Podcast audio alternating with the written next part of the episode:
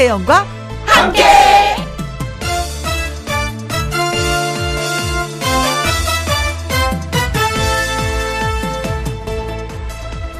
오늘의 제목 낯가림 고쳐봐요.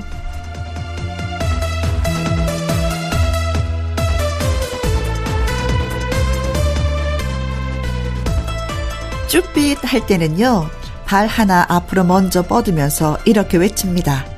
안녕하세요. 낯선 곳에서는 앞으로 더 몸을 내밀면서 말하죠. 아, 반갑습니다. 사람이 서로 조금 다를 수 있지만 저는 이렇게 말을 해요. 오, 나하고 똑같은 것 같아요. 나는 낯가림이 심해. 친하지 않는 사람하고 얘기하는 게 싫어 할 수도 있지만요. 만약 고쳐볼 마음이 있다면 저처럼 해보세요. 낯가림은 병이 아니지만 벗어나고 싶으면 분명히 방법은 있는 것입니다. 김영과 함께 출발합니다. KBS 2라디오 매일 오후 2시부터 4시까지 누구랑 함께 김혜영과 함께 8월 22일 오늘도 토요일이 되었습니다. 오늘 첫 곡은 마야의 위풍당당 들려드렸어요. 잠시 광고 듣고 와서 가수 신성 씨와 사연 창고문 열도록 하겠습니다.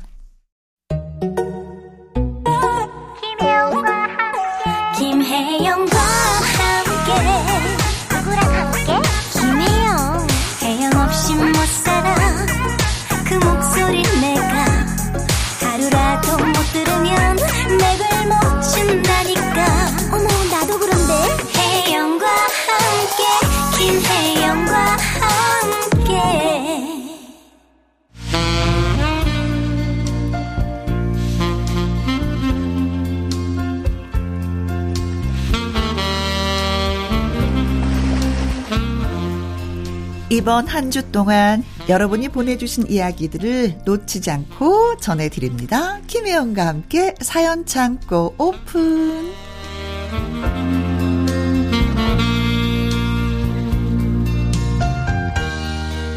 토요일에만 나타나서 사연을 전하는 남자 사전남 신성 씨 어서 오세요. 토요일은 무슨 날? 사연을 전하는 날. 날. 안녕하십니까. 토요일의 서전남 신성입니다.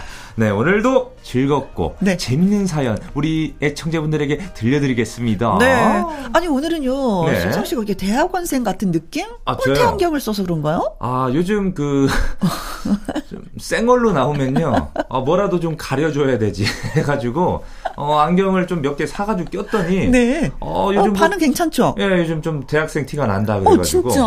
네, 네, 네. 오늘 왜 이렇게 응? 꾸미고 오셨어요? 아, 젊어지셨는데요? 오늘 좀 분을 좀 발랐습니다. 끝나고 일이 있다고. 아, 아, 나는 들었는데 웬 아리따운 소녀가 앉아있나. 저도 네. 가끔 라디오 외에 또 일도 한다고. 네. 자, 아, 첫 번째 사연 어떤 분이 주셨는지 신성 씨가 먼저 소개해 주세요. 네, 알겠습니다. 첫 번째 사연은 현일화님의 사연입니다. 네. 일 때문에 혼자 지방에서 살고 있습니다. 아하. 코로나도 그렇고 날씨도 덥고 집에 잘 안 올라가다 보니까 서로의 전화로 안부를 묻고 음. 영상도 보내고 손에서 전화기를 놓을 일이 없을 정도로 한 몸이 태도군요. 네. 지난주 금요일 저녁 퇴근 후 아내와 통화한 것까지는 좋았습니다. 네. 그런데 주말에 출근을 하게 돼서 열심히 근무를 했을 뿐 음. 그뿐이었습니다. 깜빡하고 전화기를 안 챙겨온 게 생각이 났지만 중요하게 생각하지 않았습니다. 근무를 마치고 집에 도착했는데 갑자기 그 피곤이 밀려오더군요. 네. 잠시 쉬었다가 일어나자 한 것이 잠이 들어서 다음날 새벽이 됐습니다. 아유, 푹 주무셨구나. 그니까요. 잠깐 전화기를 보니 집에서 걸려온 전화가 서너 통이 있었습니다. 너무 이른 새벽이니 날 박으면 전화를 해줘야겠다라고 생각을 했을 뿐, 음. 그 뿐이었습니다. 네. 그런데. 그런데. 그런데요. 그런데. 몹쓸 놈의 건망증이 난 녀석 때문에 또 전화기를 깜빡 잊고 원룸 근처 텃밭에 잠시 다녀왔을 뿐 음. 돌아오는 길에 동료랑 아침 식사 겸 반주를 마시고 들어왔을 뿐 네. 반주 덕에 노곤해진 몸을 이끌고 원룸으로 들어왔는데 이게 아 이게 웬일입니까? 왜요? 원룸 앞에 모여있는 옆집, 앞집, 뒷집 사람들 저는 깜짝 놀래. 아유, 무슨 일이야? 어, 무슨 일이에요? 하고 물었습니다. 바로 그때 허겁지겁 달려오는 사람이 있었으니 고향에 있는 아들이었습니다. 음. 아, 아버지! 아, 어디 계셨는데? 아우, 이제 오시는 거예요. 아우, 진짜, 우리가 얼마나 걱정인지 아세요? 사연인 즉, 밤새 전화도 안 되길래. 아. 다음날 전화했더니 또 불통. 네. 걱정이 되기 시작한 아들과 아내는 회사 직원에게 전화를 해서 원룸에 한번 가보라고 했는데, 원룸 안에서 들려오는 딸랄랄랄랄랄 음. 딸랄랄랄 전화기는 있어. 응. 문을 두드려도 열리지는 않고 아 분명히 안에서 무슨 일이 생긴 것이 틀림없다고. 그래서 사람들이 아우 이거 문 부숴야 되는 거 아니야? 음. 어? 아우 그 열쇠 소리고 빨리 불러요 빨리 빨리. 아니다 아니다 아니다. 우리 옆집으로 넘어가 보자. 난리도 그런 난리가 없었다고 합니다. 사건은 모두의 걱정과 근심을 불러일으키며 마무리가 됐습니다. 네. 혹시나 쓰러지기라도 했을까봐 가슴이 덜컥했다는 그들. 음흠. 한바탕 소란을 겪은 후, 그 후 아들은 전화기에 길다란 목걸이를 만들어서 제 목에 걸어주고 가더군요. 건망증 때문에 생긴 황당한 사건이었습니다. 네. 아, 진짜 옛날에는요. 그 유선 전화였을 때는 이런 일이 그렇게 있지는 않았어요. 네, 그렇죠, 그렇죠. 전화를 했는데 안 받으면 아 밖에 나갔나 보다라고 생각하는데 이제는 휴대전화를 내 몸같이 지니고 맞아요. 다니잖아요. 혼연일체죠. 그러니까, 어, 그러니까 안 받으면 무슨 네. 일이 있나?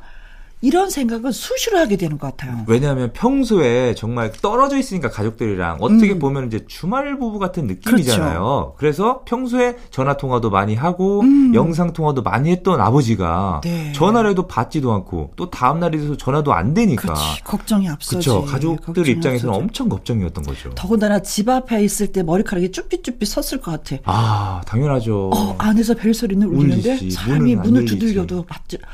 아. 야, 네.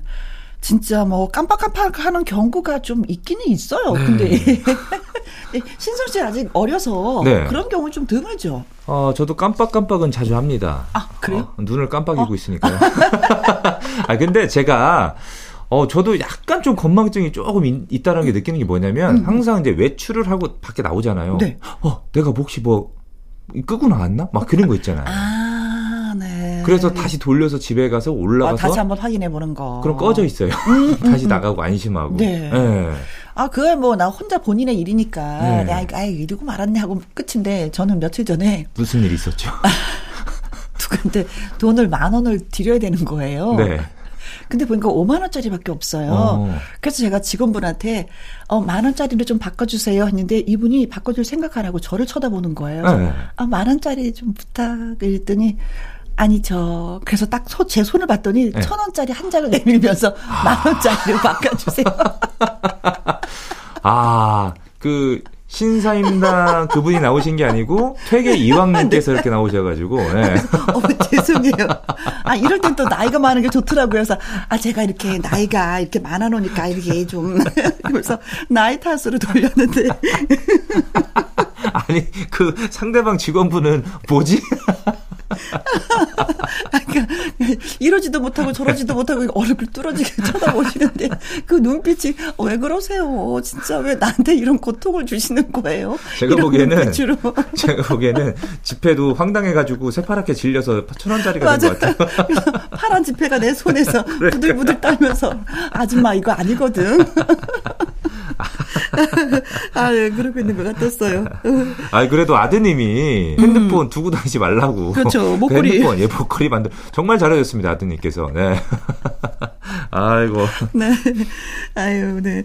어, 가족들 어, 생각하는 그 마음이 너무나도 깊다는 걸 그러니까요, 다시 한번 예, 느끼셨을 아유, 것 같아요. 네. 네. 정말 이 사연은 가족 애를 느끼는 사연이었습니다. 음, 그렇습니다. 네. 김범용 씨의 노래 띄워드릴게요. 인생길. 인생길. 다음 사연은 제가 소개를 해 드릴게요. 네. 이상권 님이 보내주셨습니다. 결혼 후 알게 된 것이 있다면요. 살면서 부부싸움이 일상이라는 것입니다. 어. 결혼 전, 결혼한 선배들이 사소한 다툼을 어, 듣고 있자면은, 아, 이거 진짜 심심한 거야. 아, 뭐 저런 걸로 싸우고 그래? 아, 참. 이런 생각을 했었거든요. 그런데 제가 정작 결혼하고 보니까 저도 그런 유치한 이유로 싸우고 있다는 걸 알았습니다. 이제부터는 내가 무조건 양보해야지. 안 싸우는 부부가 되어야지. 결심도 여러 번 했지만, 아유, 이틀 전에도요, 부부싸움을 했습니다. 역시나 이번에도 별것 아닌 것으로 목소리를 높였습니다. 그 싸운 이유가 뭐냐면요. 인터넷으로 애 옷을 샀는데 사이즈가 좀 컸어요. 네. 아내는 지금 당장 바꾸자고 말했고 저는 아유 하루가 다르게 크게 크는 그 4살짜리인데 조금 있으면 입을 수 있으니까 아이 바꾸지 말어. 그걸로 인상까지 쓰면서 싸웠습니다. 스스로 유치하고 실망했고 저 자신이 아주 미웠습니다. 출근해서 동료들과 수다를 나누면서 스트레스를 풀었습니다. 아, 우리 부부 말이야. 이틀에 한 번은 싸우면서 살아. 농담 섞인 제 말에 한 동료가 웃으면서 말했습니다. 아유, 이틀에 한 번 싸운다고? 아이고, 아, 부부 금슬이 참 좋네. 난 하루에 두 번씩 싸우는데, 아, 진짜 말이야. 동료의 말에 다른 동료들도 맞다, 맞아 하면서 공감하면서 웃었습니다. 누구는 하루에 두 번 싸운다는데, 비교를 하자면 나는 행복한 건가? 그런 상대적 행복을 느끼는 순간이었습니다. 참, 이런 데서 상대적 행복. 그러게 결혼 전 아내에게 했던 약속이 다시 생각이 납니다. 우린 남보다 늦게 결혼하는 거니까 행복하게만 보내자. 아이고, 이틀에 한 번 싸우는 것이 3일에, 4일에, 일주일, 한 달로 늘어나서 그렇게 싸우지 않는 부부로 되어가길 소망하고 결심을 해봅니다. 아. 아, 근데 진짜 네. 이렇게 사다 보면 아이들 때문에 톡닥톡닥 하는 문제가 많이 있는 것 맞아요. 같아요. 아이들이 성장하면서. 네. 네. 의견이 다르거든. 나는 아이를 이렇게 키우고 싶고, 네. 나는 또 이렇게 키우고 싶고, 네. 나는 아이를 이런 옷을 입히고 싶고, 저런 옷을 입히고 싶고. 근데 저 같은 경우에도 옷이 약간 크잖아요. 네. 그냥 그냥 입혔어요. 음. 팔한 번 걷어서. 아, 그것도 괜찮죠. 아이들이 성장을, 네. 폭풍 성장을 하는 거 있잖아요. 금방금방 크죠. 옷값이 너무 아까운 거예요. 예. 어, 우선은 뭐 이야기를 들어보니까. 음. 음. 그다지 뭐 싸울 일도 뭐 네, 없는데 예, 계속 아 근데 솔직히 말씀드리면 네. 저는 아직 제가 결혼 안 해봤잖아요. 어. 네. 그래서 아 나중에 나도 살면 정말 재밌게 살아야겠구나 하는데 네, 네. 어 친구들이 그러더라고요. 살아봐. 그렇지. 아, 산다는 게 결혼해서 산다는 게 네. 생각하고 네. 진짜 네. 너무 천지차야. 살아봐. 너무 달라, 너무 달라. 네, 네. 자주 안 싸우시죠? 아, 난 며칠 전에 싸웠지. 음, 무슨 무슨 일로 싸우셨어요? 어떤 일을 싸우셨어요? 네. 제 친구가 네. 제 친구 딸들이 네. 그리고 아들이 미군 부대에서 이제 근무를 하는 거예요. 네. 음. 그러다가 우연하게 이제 아이들 월급 얘기가 나왔는데 아 상대적으로 좀 많이 받는 편이더라고요. 오. 우리 아이들보다. 그래서 내가 어그 아이들이 월급이 이랬고 이렇고 이렇대 했더니 애 아빠가 네. 발끈하면서 아 자기가 아는데 아니라는 거야. 그렇게 많이 받지 않는다는 거예요. 그래서 아니다. 내가 직접 듣고 왔다. 그랬더니 네. 아 자기가 옛날에 했는데 어쩌죠. 근데 얘기를 들어보니까 40년 전 얘기더라고요. 그래서 제가 제가 발끈하겠어요, 안 하겠어요? 발끈하죠. 발끈하지. 지금 지금 최저임금도 얼마나 많이 올랐는데. 어, 그래서 아저씨 지금 그냥 뭔 얘기하는 거야? 10년 전 이야기. 아, 더군다나 우리 애들 월급 얘기도 아니고 네. 남의 자식 애들 월급 갖고 내가 싸웠다니까요. 어... 결국 큰 딸이 네. 야단 쳐갖고 네. 다시는 안 싸우겠다고 둘이 어. 이제 약속을 했는데, 아이, 뭐 그런 걸로 싸워요. 음. 어. 아, 진짜 큰 걸로는 안 싸우고 사소한 걸로 싸우지 않아요? 아, 그렇지, 그렇지. 네. 아, 그리고, 아, 그래, 뭐 많이 달라졌네. 어, 아, 그래, 그래. 이러면 되는데, 네. 어, 또 발끈하면서 그렇지 않다는 거야. 네, 지금 여러분은 우리 김혜영 선생님의 칼로 물베기 이야기를 들었습니다. 아, 네. 부모님은 주로 어떤 걸로 싸우세요? 사소한 걸로 싸우시죠. 그렇죠. 그 사소한 게 진짜 뭐예요? 아주 유치하지만. 네, 지금도 뭐 라디오 들으시면서 음. 또 싸우시고 계실 거예요. 아니 왜냐면 항상 그 아버지 그 어머니가 뜸을 떠주시니까 네. 가끔 어머니가 유튜브를 이렇게 아 너튜브를 이렇게 보세요. 네. 보다 보면은 아버지 아 뜨거워. 뜸은 뜨겁지. 뜸, 뜸. 아 뜨거 죽겠어. 네. 뭐 하는 거야? 아니 분명히 이럴 거야. 어머니 어머니 성격에. 네. 아유 저 녀석이 뭐 저런 것까지 방송을 다 해. 하면 아버지는 어때요? 좋잖요 우리 얘긴데. 아니 분명 아버지가 뭐라고 하실 거예요. 어 그래요 대려. 어. 죄송합니다, 아버지. 본의 아니게 아, 라디오에서 부모님 이야기를 정말 많이 아니, 하다 진짜 보니까 네. 라디오를 진행하거나 이렇게 출연자분들이 본의 아니게 그런 얘기를 굉장히 많이 네. 하게 돼요. 그래서 네. 내 삶이 반듯하지 않으면 다 들통이 나. 그러니까. 다 들통이 나. 우연찮게도 이런 게 다 얘기를 하게 된다니까요. 네. 네. 자, 예, 싸우신 분들은 의견 충돌 없이 잘 화해를 하시기를 바라겠고요. 네. 좀더 사랑하는 사이가 되었으면 좋겠습니다. 이러고 또 내일 또 싸우는 거 아니야? 네. 자, 유열 씨의 노래 띄워드릴게요. 지금 그대로의 모습으로. 김희영과 함께 사연 참고 다음 사연은 누가 네. 보내주셨는지요? 이번 사연은 0911님의 사연입니다. 음. 오랜 준비 끝에 드디어 목표로 하던 회사에 취업했습니다. 아, 축하, 축하, 축하, 축하, 축하. 혼자 나와서 살게 됐는데 엄마 아빠가 걱정이 엄청 심하십니다. 음. 요즘 고민은 엄마의 반찬입니다. 네. 저는 아침을 잘 안 먹습니다. 좀 배고플 때는 샌드위치나 주스를 먹고요. 네. 점심은 회사 나가서 먹고요. 저녁 한 끼 정도인데요. 집에서 밥을 먹을 때도 물론 있지만 음. 일을 마치고 손 하나 까딱 하기 싫어서 밖에서 먹고 오거나 아니면 시켜 먹고 있습니다. 요즘 젊은이들이 다 네, 이렇습니다. 네, 그렇습니다. 신성 씨도 마찬가지일 아, 거예요. 아, 예. 네. 음. 본가에 지낼 때 배달 음식 잘 못 먹었습니다. 엄마가 계시니까 음식을 시키면 온갖 잔소리를 들었거든요. 음. 이제 자유니까 제가 하고 싶은 대로 하고 먹고 싶은 거 먹을 수도 있잖아요. 뭐 그럴 수 있죠. 그런데 엄마가 안 오셔도 된다니까 주말에 꼭 올라오시는데 반찬을 세상에 엄청 만들어 오십니다. 음. 그리고 냉장고에 쌓이는 음식들 제가 다 못 먹어서 상한 음식들을 보면서 저를 그냥 못 살게 구십니다. 네. 에이구 세상에 말이야 너는 돈이 많냐 어? 건강에 좋지도 않은 걸 왜 사먹냐 어? 당연히 쌓아두었던 잔소리를 마구 날리십니다 이렇게 많이 못 먹는다 해도 네. 음식 버리는 거 저도 스트레스니까 만들어 오지 마시라고 해도 고생 좀 하지 말라고 막 이렇게 얘기를 해도 먹지를 않습니다. 먹히질 않아. 제발 엄마한테 이야기 좀 전해주세요. 아들이 괴로워하고 있다고요. 아, 네. 네.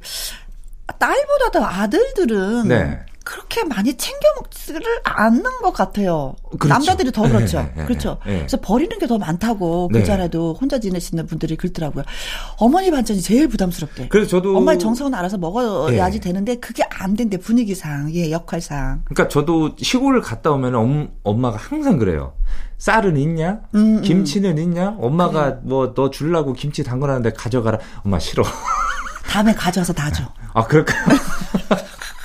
아, 왜냐면. 나 반찬하기 네, 싫어. 제가 사는 집이 네. 냉장고가 빌트인 냉장고다 보니까 아. 많이 크지가 않아요. 네, 그래서 네, 들어가는 한계가 있다 보니까 우선 김치는 예전에 갖고 온 게 두 개가 있습니다. 네. 네. 김치 같은 경우는 뭐 바로 먹어도 맛있지만. 그렇죠. 또, 늦, 예. 늦게 먹어도 뭐 기, 예. 시간이 지나도. 그렇죠. 쉬어도 맛있어요. 음, 음. 찌개 끓여 먹으면 맛있는데 계속 그렇게 담가 주시려고 하세요. 그렇지. 주시지 말라고. 네. 그래서. 진짜 예. 엄마 반찬이 싫어서가 아니라 엄마가 힘들어서 이런 게 아니라 먹 먹지를 않으니까 맞아요. 버리게 돼서 네. 그게 미안해서 어머니한테 맞아요. 말씀을 드리는 네, 것도 또 그렇습니다. 엄마의 마음은 그게 아닌 거예요. 아이고, 어디 가서 사 먹는 것보다 그렇죠. 그래도 엄마가 정성 들여서 만든 반찬 건강식 먹어라 네. 챙겨주지도 못하는데 이거라도 좀 챙겨주고 싶다 이런 마음인데 근데, 근데 이렇게 말씀하시는데 네. 왜 어머니가 아들한테 얘기하는 느낌이죠? 아니 그 걱정된 눈빛으로 이렇게 말씀하시니까 오. 네. 근데 제가 어, 어, 어. 봐도 어머니 어머니 아들 신성구는요 너무 여기저기서 잘 챙겨 먹으니까 걱정 안 하셔도 돼요. 굳이 반찬을 주고 싶으면 어머니 절 주세요.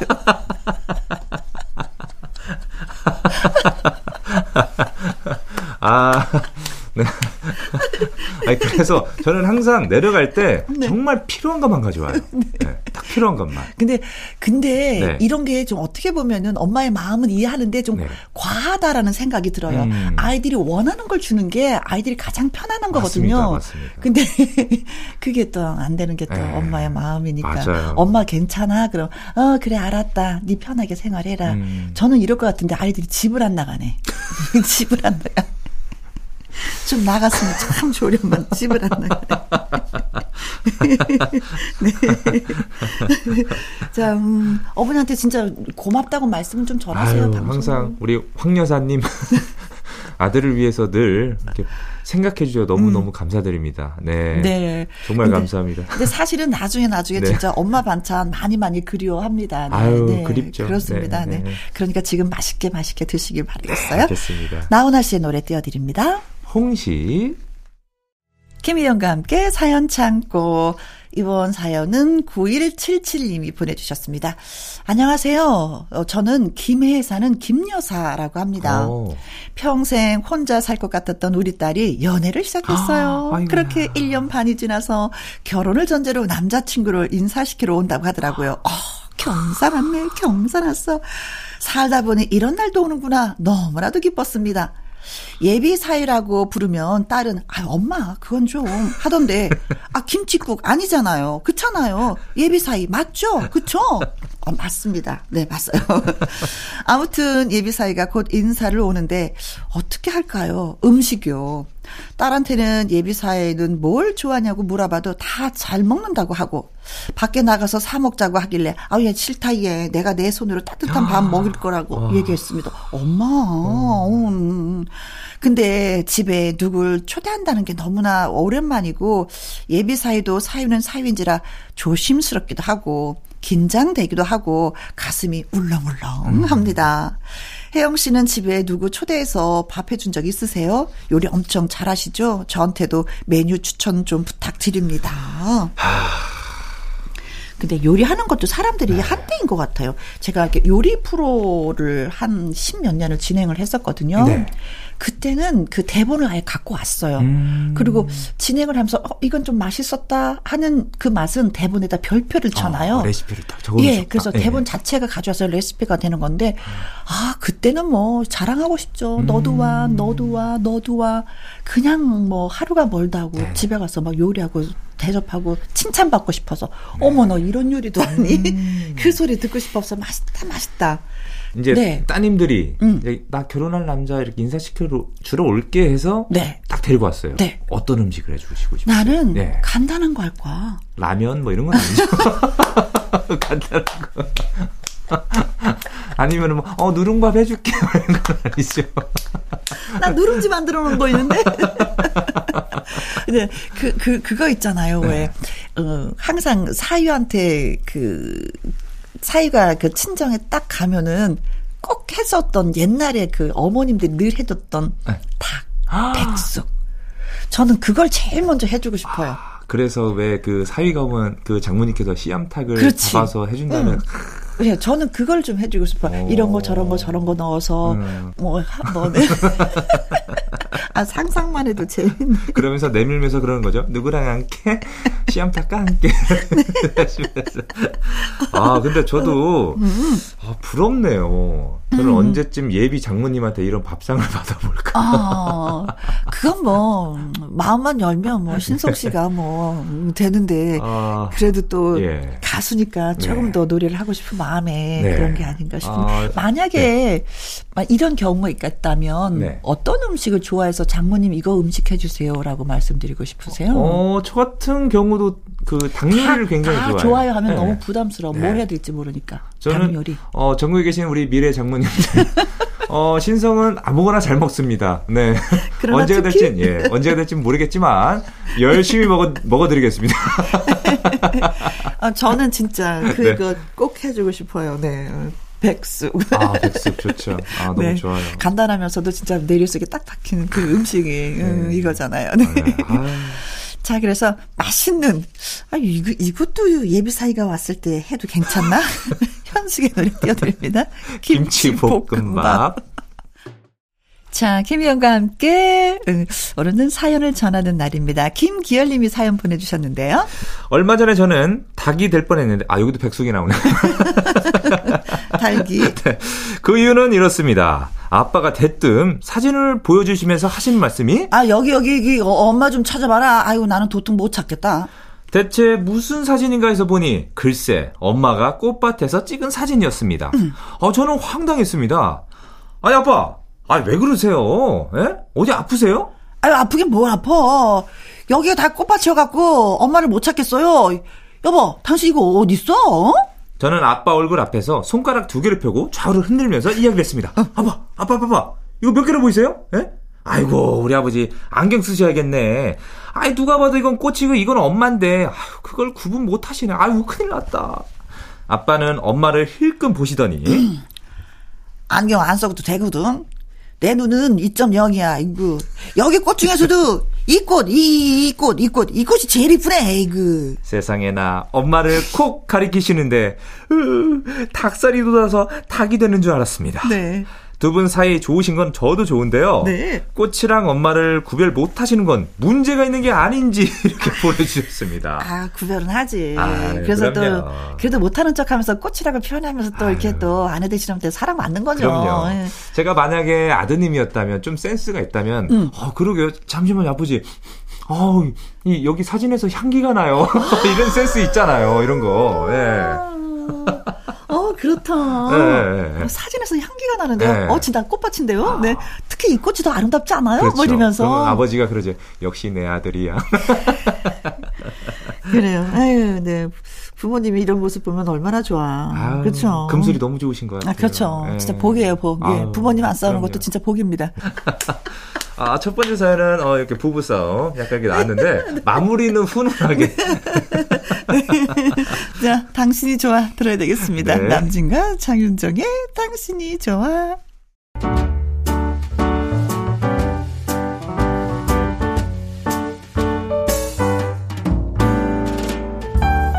김혜영과 함께해서 드리는 선물입니다. 편안한 구두 바이네르에서 구두 교환권.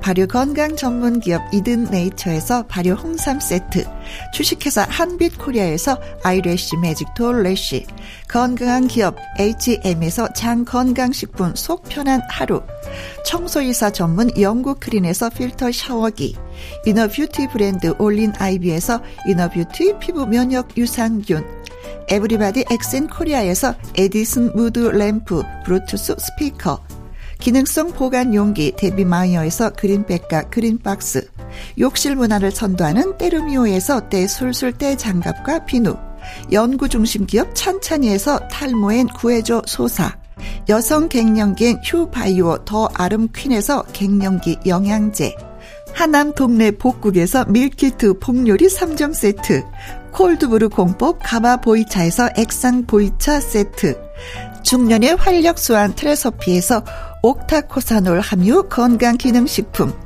정수기 생수 수돗물 안심 워터톡에서 가정용 수질 측정기 가평 명지산 카라반 글램핑에서 카라반 글램핑 이용권 산삼 순백에서 지리산 산양 산삼 순 100% 건강식품 메디컬 전문 원바이오젠에서 메디소 메디컬 foot cream 블라인드의 모든 것 월드 블라인드에서 교환권 그리고 여러분이 문자로 받으실 커피, 치킨, 피자 교환권 등등의 선물도 보내드립니다.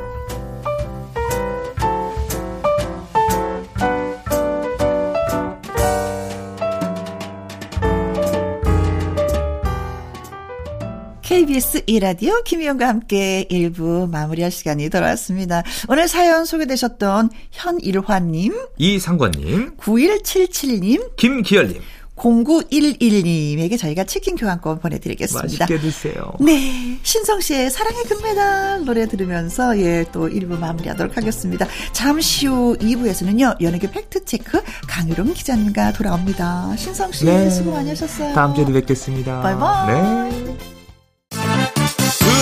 2시부터 4시까지 김혜영과 함께하는 시간. 지루한 날 졸음운전. 김혜영과 함께라면 저 사람도 웃고 이 사람도 웃고 여기저기 벅장개소 가자 가자. 가자, 가자. 김혜영과 함께 가자. 오두시 김혜영과 함께 KBS 2라디오 김희영과 함께 2부 시작했습니다. 강유론 기자의 여러 개 팩트체크 노래 한 곡 듣고 와서 시작합니다. 김명준님의 신청곡 이승철의 사랑 참 어렵다. 지금부터 슛 들어갑니다. 영화 한 편 찍으시죠. 엔딩에 키스신 있다 참고하시죠. 이번 주 연예가엔 이런 소식 저런 소식이 있었습니다. 그 중에서 핵심만 쏙쏙 전해드립니다. 연예계 팩트 체크.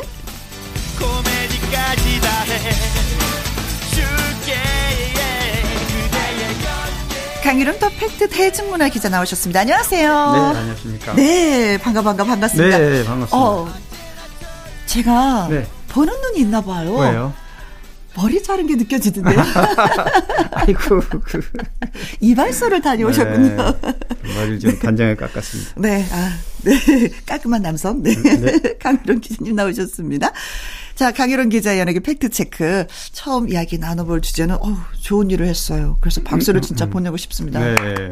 가수 이거, 현. 그렇죠. 네. 현. 현, 어, 연예계에서 아주 대표적인 선한 영향력 주는. 그렇죠. 어, 기부 많이 하는 연예인이잖아요. 나눔의 그냥. 예, 음, 상징. 네, 상징이죠. 이번 주가 이제 광복절이 껴 있었죠. 네. 그래서, 어, 지난 한 주간, 어, 사실, 음, 국가의 소중함이라든가 또 독립의 의미, 뭐 음. 뭐 광복절이니까. 네.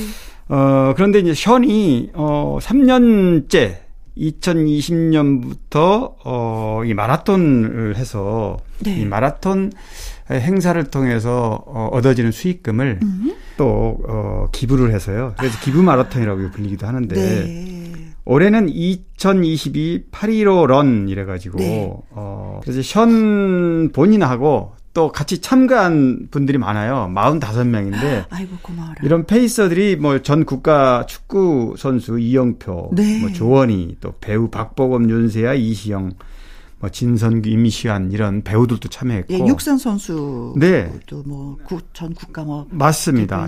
장호준 씨라던가 네. 뭐 사이클 공효석, 연재성 뭐 이런 분들도 이제 다 참여를 했는데 네. 어, 수많은 기업이 또 참여를 했습니다. 71. 네. 이제 기업이 후원을 해서 음. 그 후원금하고 네. 또 3,500명이 개인 참가비가 있어요. 참가비. 아, 아 달리고 싶으면 네, 달리면 참가비를 내십시오. 네, 등록을 하잖아요. 네. 근데 이 참가비 전액을 전부 기부금에 포함해서 이 기부금 액수가 10억이 됐습니다. 올해는. 아. 물론 션도 본인도 어 1630만 원을 이제 보탰는데 네. 본인이 어 이제 공약으로 걸었던 815만 원 음. 그리고 힙합 의류 브랜드로 얻어진 수익금 815만 원 합해서 네. 이렇게 아, 뭐 물론 션은 음. 금액의 많고를 떠나서 네. 그동안 해온 게 너무 많기 때문에요. 네. 맞아요. 네, 네. 그동안 한국 헤비다트라고 해서 집 지어주는. 네, 맞아요. 음, 네. 네. 독립, 어, 유공자 후손들에게 네. 좀 열악한 주택을 좀 개조도 한다든지 네. 새로 지어준다든지 네. 꽤 많은 집을 그동안에 지어줬죠. 그렇죠. 예. 네. 그래서 아무래도 또 어려우신 그 하긴 뭐 지금 뭐 우리가 이렇게 방송을 하면서 편안하게 깔깔깔 웃으면서 방송할 수 있는 자체도 그분들이 계셨기 때문에 예, 오늘이 있는 건데 네. 그 감사함을 잠시 잊고 그래 8월 15일 어 쉬는 날이야라는 단순한 생각을 네. 그냥 집에서 쉬는 날이라고 생각하면 안 네. 되고 태극기도 내걸고 음. 이런 그 독립의 소중한 의미를 네. 한번 정도 물론 많은 우리 청취자분들도 하셨겠지만 그렇죠. 그래도 이렇게 션 같은 이런 어 연예인들이 음. 또 이런 거를 해주니까. 네, 그렇습니다. 네. 자 그리고 뭐 지난번에도 말씀을 드렸지만 집중호우로 인해서 또 네. 연예인들이 많은 선한 마음으로 또 기부를 한 경우가 있었는데 그 어, 네. 계속 이어서 또 해주시는 분들이 네. 많이 계시더라고요. 방탄소년단 제이홉도. 네. 네. 뭐 제이홉은 어 이번에도 1억을 기부를 했는데 네. 어 집중호우 피해자들 써달라고 그런데 뭐 이미 2018년에도 어 1억 5천만 원 네. 어 인재 양성 아동들을 위해서 기부를 시작을 했는데 코로나 때도 어 위기 가정 아동들 네. 이제 1억 원을 기부한 적이 있고 어 자신의 생일 때도 음. 또 1억 5천만 원 기부. 그러니까 꾸준하게 네. 뭐 본인의 어떤 어 역량도 있지만 네. 이런 돈이 많다고 기부하는 건 다 아니기 때문에 맞습니다. 이런 맞습니다. 분들을 보면 굉장히 참 어, 네. 어, 자, 사랑받는 이유가 또 따로 있구나라는 네. 생각을 해봅니다. 네, 진심으로 예 어, 마라톤을 해주신 분들 그리고 또 집중호우에도 피해 극복을 기부하신 분들에게 다시 한번 감사 말씀드리면서 가수 이상의 노래 띄워드리겠습니다. 어, 여러분들은 행복을 주는 사람입니다. 행복을 주는 사람. 자, 다음 주제로 넘어가 보도록 하겠습니다. 어, 방송인 김미아 씨가 또, 예, 어, 뉴스에 또. 네. 오르고 있어요. 아, 김미아 씨, 제가 두 달 전에. 네. 지금 안산, 어, 문화예술 회관인가요? 네. 거기에 이제 지금 사장으로 있죠. 그렇죠. 뭐 임기는 아마 한 3, 4개월 더 남았는 걸로 네. 제가 알고 있는데 제가 뭐 다른 일이 있어서 이제 만난 적이 있습니다. 근데 음. 최근에 이번 주죠. 네. 이번 주에 김미아 씨가 전 남편 상대로 형사 고소를 한 내용이 이제 보도가 됐는데요. 네. 뭐 진작에 어, 좀 지났지만 이제 재판이 음. 지금 법원에서 어 양쪽의 다툼을 이제 아, 어 시작을 한 했습니다 이번 주에. 네. 어참 김미아 씨뭐 아, 방송도 방송인으로서도 유명하고. 네. 뭐 정말 어 여권 운동에도 많이 활동하셨고 그렇죠. 뭐 여러 가지 그 이슈 중심에 많이 섰는데 음. 이런 일에 굉장히 본인이 불편해하는 그런 뉴스예요. 그렇죠. 네. 이건 뭐 누구나가 다 네. 네. 아 지나갔을 거야라고 생각을 했는데 그랬는데, 다시 그게 네. 또원 상태가 되어버린 맞아요. 어뭐 잘 알다시피 김미아 씨는 이제 재혼해서 새로운 음. 가정을 꾸렸고 벌써 재혼한지도 뭐 10년이 훌쩍 넘었으니까요. 네. 근데 2004년에 어 이제 전 남편과 이혼했잖아요. 네. 당시 이제 뭐 폭행 시비 뭐 여러 가지 얘기가 있어서 이혼 소송을 했고 음. 소송 진행 중에 서로 합의에 의해서 이제 이혼을, 이혼을 끝냈단 네. 말이죠. 그런데 2018년에 남편이 이제 명예훼손으로 음. 김미아 씨를 고소한 적이 있습니다. 네네. 네. 어 물론 뭐 김미아 씨도 막 소송을 냈고 음. 명예훼손이 뭐냐면은 어 어, 김미아 씨가 어, 이혼한 이후에 네. 많은 언론이 기사를 썼을 거 아니겠습니까? 그렇죠. 물론 저도 기사를 썼습니다. 음. 이제 그런데 김미아 씨가 남편으로부터 이런 어떤 어, 음, 부당한 네, 네, 그런 내용의 이제 인터뷰인데 자신은 그게 잘못됐다. 네, 하지 않았다. 네, 음. 하지 않았다. 그런데 법원에서 다 기각됐습니다. 음. 어, 명예훼손이 뭐 그 정도는 아니라는 거죠. 네. 그건 뭐 사실에 기반하고 있기도 하지만 음. 워낙 공인이고 하기 때문에 그 부분에 대해서는 뭐 어떤 명예훼손이라고 보지는 않았는데 네. 이번에 형사고소를 씨가 한 이유는 어 이제 전 남편이 네. 지금 18년 전 일입니다 지금. 네. 근데 이혼 당시에 있었던 일을 서로 보통 합의 이혼을 하게 되면 양쪽의 얘기를 서로 안 그렇죠. 하는 걸로 합의를 음, 하거든요. 네.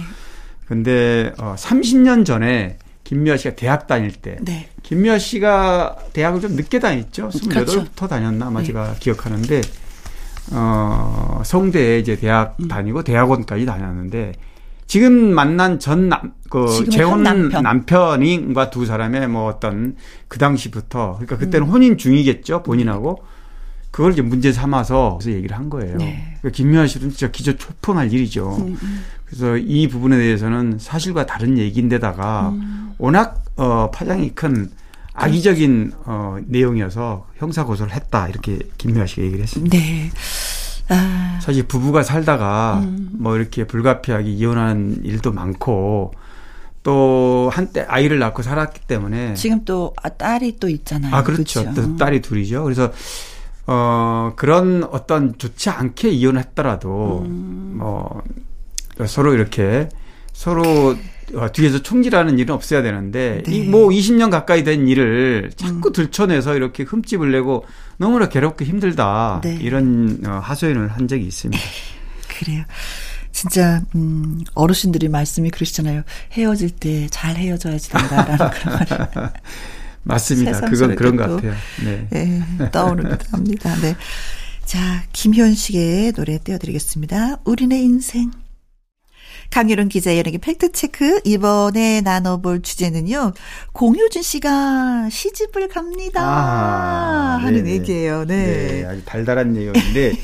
아, 공효진 씨가 이제 10살 연하남. 네. 어, 유명한 분이에요. 케빈 오라고요. 음. 2015년에 엠넷 오디션 프로그램 슈스케 네. 시즌 7에서 이제 우승했던 어, 가수고 또 2019년에 JTBC 슈퍼밴드로 에서 네. 밴드 애프터 어 문으로 활동했던 음흠. 뭐 지금도 꾸준히 활동하고 있는 이제 가수인데 90년생이고요. 케빈오는. 네. 근데 10살, 10살. 많아요.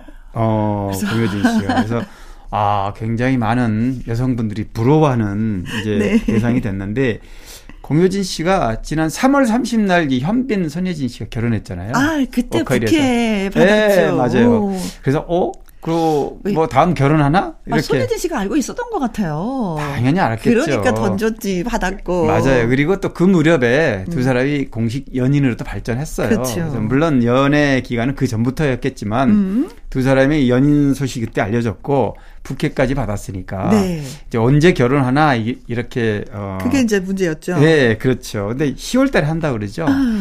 근데 이제 결혼은 어 일정이나 날짜 뭐 장소는 네. 어, 케빈 오가 미국에서 태어났고 음. 부모님도 미국 뉴욕에 네, 거기서 살고 있는데 미국에 산다 그래요. 음. 물론 이제 small wedding으로 해서 네. 뭐 진짜 가족들만 가족들만 음. 모르겠어요. 연예인들 중에 이제 어떤 분이 과연 초대를, 초대를 받아서 갈지 뭐 몇 명만 갈 거거든요. 그러니까 네. 굉장히 아, 뭐 구분이 되겠죠. 그때 되면은. 네. 그래서 아무튼 어 축하드리고 음. 공효진 씨 어, 연기파 배우 아니에요? 아, 그렇죠.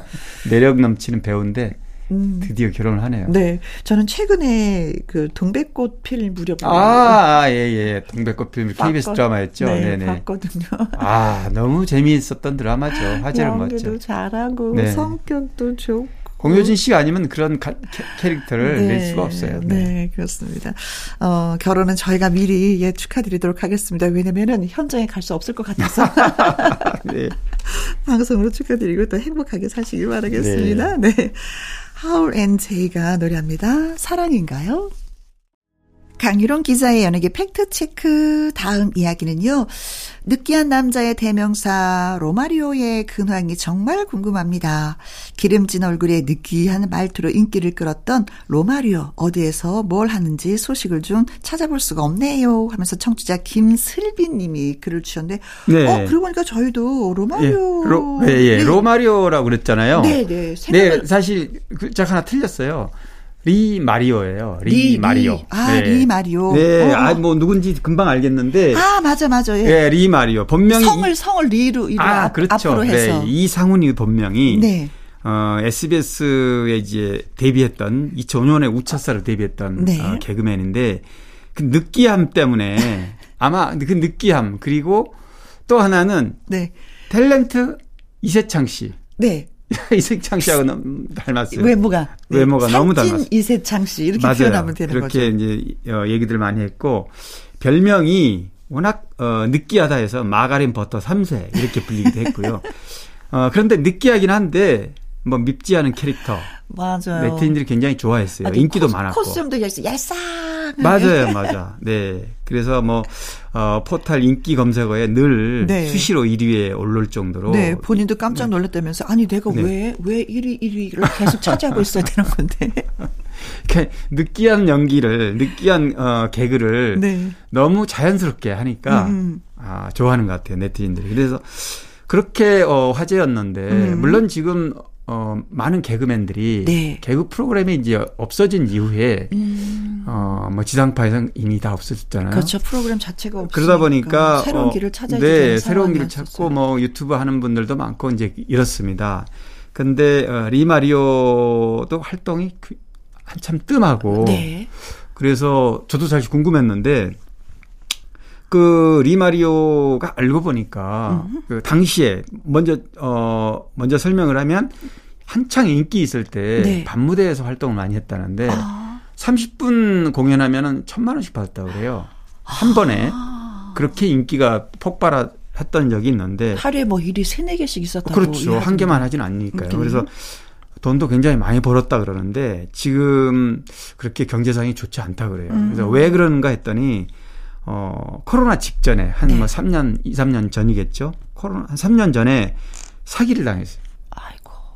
어, 차량, 어, 고가 슈퍼카, 페라리라는 네. 고가 슈퍼카를 팔아 준다면서 어. 업자가 이거를 법인으로 옮기는 과정에서 사기를 쳤다 그래요. 아이고. 근데 어, 리마리오 뿐이 아니고, 음. 어, 여러 명을 사기를 쳤는데, 110억 총 사기 금액이 물론 리마리오는 이제 슈퍼카 한 대니까 뭐 음. 그래도 보통 10억 아, 이상이거든요 한 대가. 그렇죠. 근데 큰 돈을 이제 사기 당한 건데 음. 어 요즘 근황이 좀 궁금해서 보니까 네. 어살 빼고 아 진짜 예, 네. 색다른 운동. 모습이더라고요. 네. 운동을 좀 많이 하고 또 결혼을 사... 했는데 또 러시아에 아 맞아요. 예. 네, 네.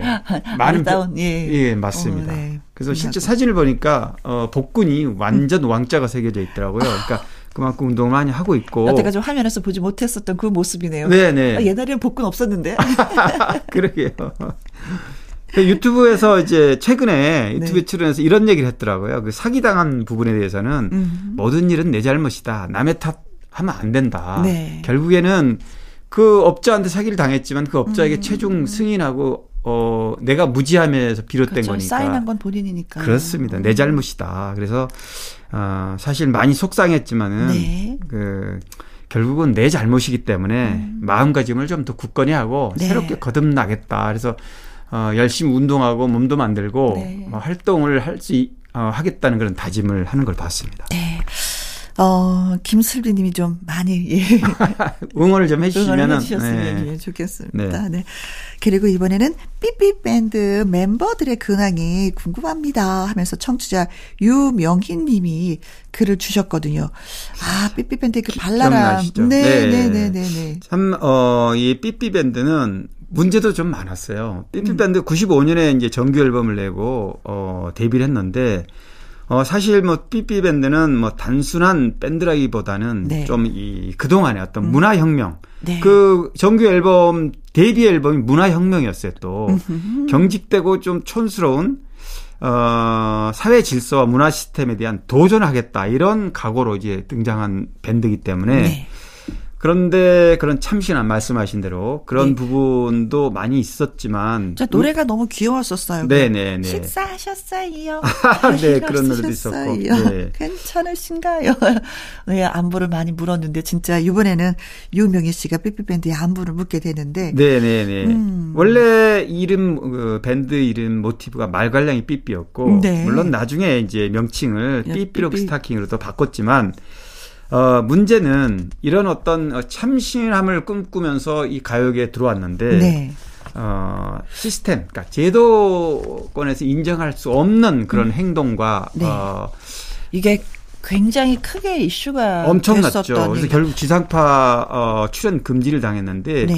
어, 삐삐롱 스타킹으로 이제 재결성해서 활동할 때가 97년이에요. 네. 95년에 데뷔해서 한 2년간 활동하다가 당시 첫 멤버는 이제 이윤정 어, 보컬이죠. 그다음에 음. 강기영, 박현준 이렇게 셋이서 출발을 했습니다. 근데 이제 두 번째 97년에 어, 새로운 어, 멤버 이윤정 씨가 빠지고 네. 활동을 하면서 어, 당시 생방송 네. MBC 인기가요 베스트 50에서 바보버스라는 노래를 공연하다가 음흠. 카메라에다 침을 뱉고 네. 뭐 중지 손가락으로 네. 이렇게 욕설 표, 현이죠 생방송에 시청자를 상대로 이렇게 하는 행동 때문에 물론 음. 어떤 나름대로 획기적인 어떤 변화를 꿈꿨던 분. 네. 본인들은 네. 획기적이었을 그렇죠. 수 있었지만 진짜 보는 시청자 입장에서 이거 아, 뭐야? 어, 저 아이들이 뭐지? 네. 왜 저러지? 그거는 네. 얘기가 되, 안 되는 겁니다. 일이었죠. 그래서 네. 결국은 이 행동으로 어 바로 MBC 영구 출연 정지 명단에 올랐고요. 네. SBS에서도 또어 이런 좀 어, 좋지 않은 행동을 또 아이고. 했죠. 그, 음. 어, 그래서 SBS에서도 결국은, 어, 영구. 예, 출연 그렇죠. 정지가 네. 됐고, 네. 결국 해체가 됐어요. 그래서 음, 음, 음. 활동하기가 어려운 거죠. 네. 이렇게 되면은. 음, 어, 그리고 이제 한참 지나서, 어, 2015년. 네.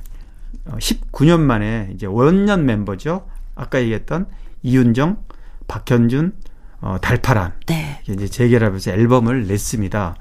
어, 물론 활동을 했는데 뭐 이렇게 이런 음, 어, 오픈된 공간에서 그러니까 제도권에서 네. 제가 오픈된 공간이라고 말한 거는 이제 뭐 방송이라든가 음, 음, 그렇죠. 쉽게 받아들일 수가 없는 거죠. 음, 아까 말씀하신 대로 워낙 파장을 키운 컸던 그런 사건의 네. 주인공들이었기 때문에 여기 이윤정 멤버는 어 참고로 어 인천에서 국회의원 지냈던 이경재 전 방통 어, 심위원장이죠. 방송통신위원장이죠. 막내딸입니다. 아, 네. 네. 아무튼 방송에서 그때 당시도 용서받기 좀 어려운 행위였고 지금도 마찬가지. 그렇죠. 네, 음악 활동을 할 수 있지만 네. 뭐 쉽지는 않죠. 받아들이기가. 네. 네. 네. 자, 강유론 기자의 연예계 팩트체크. 애청자 여러분이 궁금해 여기시는 연예가 소식이나 강 기자님에게 묻고 싶은 질문을 홈페이지 게시판에 올려주시면은요. 이 시간에 소개도 해드리고 또 선물도 보내드리겠습니다.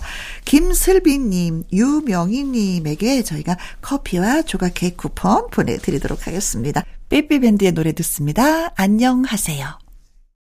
나의 히트곡, 나의 인생곡, 가수의 근황과 함께 히트곡 당시 behind 소식을 전해드리는 코너가 되겠습니다. 와, 오늘은 조영남 씨를 모셨습니다. 네. 아, 조영남 씨. 네. 아, 노래가 진짜 많은데 이분이 원하시는 나의 인생곡은 지금이라는 노래를 선택하셨네요. 네, 네. 조용남 씨 히트곡은 워낙 많잖아요. 네. 뭐 화개장터, 불 꺼진 창, 최인사댁 첫째 딸, 셋째 딸 참. 셋째 딸. 네. 물레방아 인생, 제비, 뭐 모란동백 굉장히 많죠. 네. 활동이 뭐 60년이 됐으니까요. 음. 그런데 어, 이 지금이란 이 노래가 어, 사실 굉장히 의미가 있습니다. 조영남 씨한테는. 네. 네. 조영남 씨가 어 80년대 후반에 어 이혼을 했지 않습니까? 음흠. 네, 윤여정 씨하고 이혼을 했는데 87년에 발표한 노래예요. 그러니까 아, 한 이혼을 이혼하기 바로 한 1, 2년 전에 네, 발표한 노래인데 가사를 네. 어, 워낙 유명한 방송 드라마 어? 작가 어? 네. 김수현 씨가 썼고요. 내용을 보면 지금도 가사말을 들어보면 제가 한번 읽어드릴까요? 네. 지금 지금 우린 그 옛날의 우리가 아닌 걸 분명 내가 알고 있는 만큼 너도 알아. 단지 지금 우리는 달라졌다고 먼저 말할 용기가 없을 뿐. 네네. 내용을 보면 음. 뭔가 이별을 앞둔 심경을 말하는 것 같잖아요. 그렇죠. 근데 원래 김수현 작가가 어, 조영남 씨 부부하고 아주 막역한 사이였어요. 아, 친해, 친하고. 아, 그래서 또 네. 김수현 네. 씨 작품에 네, 많이 윤여정 씨가, 윤여정 씨가 출연을 또 많이 맞습니다. 윤여정 씨가 그렇죠. 미국으로 결혼해서 조영남 씨가 미국으로 가기 전부터 이렇게 네. 친분 관계에 있었던 아. 건데 어, 조영남 씨의 어떤 그런 심경을 음흠. 아마도 물론 아무도 그런 얘기는 하, 확인해 주지 않지만 노래 가사와 네. 또 노래 발표된 발표된 시기 이혼 시기를 보면 그런 내용들이 아, 충분히 어, 유추해 볼수 있는 네 그렇지 않았을까 이렇게 어 사실 조영남 씨는 보통 어 이별이나 사랑 이런 주제가 대중가에 가장 많다 보통은 그래요, 그렇죠. 보통은. 근데 이분은 또 예외였던 것 같아요. 네, 이건 어. 좀뭐 물론 이것도 야 이별을 심경을 좀 얘기하긴 했지만 음. 어, 좀 그런 것과는 좀 결이 달라요. 조영남 씨가 부른 노래는. 네. 대부분. 저도 뭐 좀, 어, 조영남 씨가 부른 노래는 다 좋아하는데. 네. 저도 뭐, 어, 80년대에 이제 군 생활을 했던 젊은 시절에 조영남 씨가 불렀던 점이라는 노래가 있어요. 점. 점이. 네. 점이. 점이. 이병을 네. 앞둔 이제, 어, 가사가 그래요. 뭐, 딸기꽃이 세 번 피거든. 점이, 점이가 주인공인데, 여자죠. 아, 사람 이름. 네. 네. 밖에 남겨두고 입대한 어 병사의 심경을 대변한 노래인데 이 노래 굉장히 당시에 네. 저도 많이 불렀고 어 젊은이들이 네. 입대를 앞두고 꼭 술 한잔 먹으면 되는. 불러보는 그런 이병 열차 안에서처럼 네. 이런 것도 역시 시대를 반영하는 이런 노래잖아요. 네. 그런데 이제 뭐 폭발적인 대중성을 갖는 노래로 발전하지는 않았지만 특정 계층 예를 들면 이제 젊은 군 입대를 왔던 젊은이라던가 네. 굉장히 깊이 빠져드는 그런 노래였다고 보면 됩니다. 어, 조영남 씨 이미지 뭐 알다시피 어, 자유분방함이잖아요. 그렇죠, 네. 자유롭게 어, 사는 스타일. 우리는 1 다음에 2고 2 다음에 3인데, 아니, 1 다음에 꼭 2일 필요 없어. 3이어도 돼. 그렇죠. 자기 맘대로, 맘대로. 그래서, 어, 이혼도, 결혼도, 네. 연애도. 네. 격식이 없어요. 그러니까 자기 방식이기 때문에 음흠. 그래서 그런가 봐요. 음악 세계 역시 네. 자기 스타일이 확실하게 뚜렷하게 나타나죠. 아니 근데 제주도 또 워낙에 많아가지고요. 네 맞아요. 네. 뭐 노래면 노래, 노래. 뭐 네. 그림이면 그림, 또 글도 잘 써서 글도 잘 쓰고 저서도 많이 냈죠. 네, 여러 권 냈죠. 또 알다시피 뭐 라디오 진행도 오래 했고, 네. 또 방송 진행, TV 방송 진행도 예능도 했고. 많이 출연했고. 또 요즘에는 제가 어 이 코로나 직전에 코로나가 바로 직전이니까 벌써 한 2년 3년 가까이 되네요. 네. 그러니까 이제 조영남 씨 집에 인터뷰 때문에 집에 방문한 적이 있는데 음. 그때도 이제 여전히 그림을 그리면서 인터뷰를 했는데 요즘 가장 어 관심 있는 게 뭡니까 그랬더니 유튜브에 아. 아주 또 깊이 빠져들었다. 네. 그래서 뭐 그런 유튜브 영상에 또 새로운 뭔가를 음. 어, 고민하고 있다. 최근에는 뭐 방송 종편에도 출연해서 네. 여전히 건강한 모습으로 아주 활기 있게 입담이 또 어찌나 좋은지 아니 근데 연세가 꽤 되시잖아요 이제. 근데 네. 아직도 청년 같은 그런 그런 네. 모습이에요. 아, 생각이 네. 진짜 젊어요. 달라요. 네. 예, 진짜 다릅니다. 네. 그래서 맞습니다. 만나서 얘기를 해보면 어 이런 생각을 하고 있구나 이분이. 어, 네. 내가 생각하지 못했던 부분인데라는. 음. 그래서 진짜 좀 멋진 것 같아요. 예, 남자. 맞습니다. 음. 자, 강희론 기자님, 우리가 이제 다음 주말에 만난 걸 약속하면서 조용남의 지금 전해드리도록 하겠습니다. 다음 주에 봬요. 네, 수고하셨습니다. 네. 뿐이고, 뿐이고, 뿐이고, 내 사랑은 혜영이 뿐이다.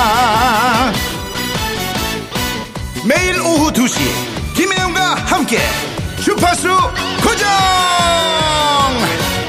혜영이 뿐이다.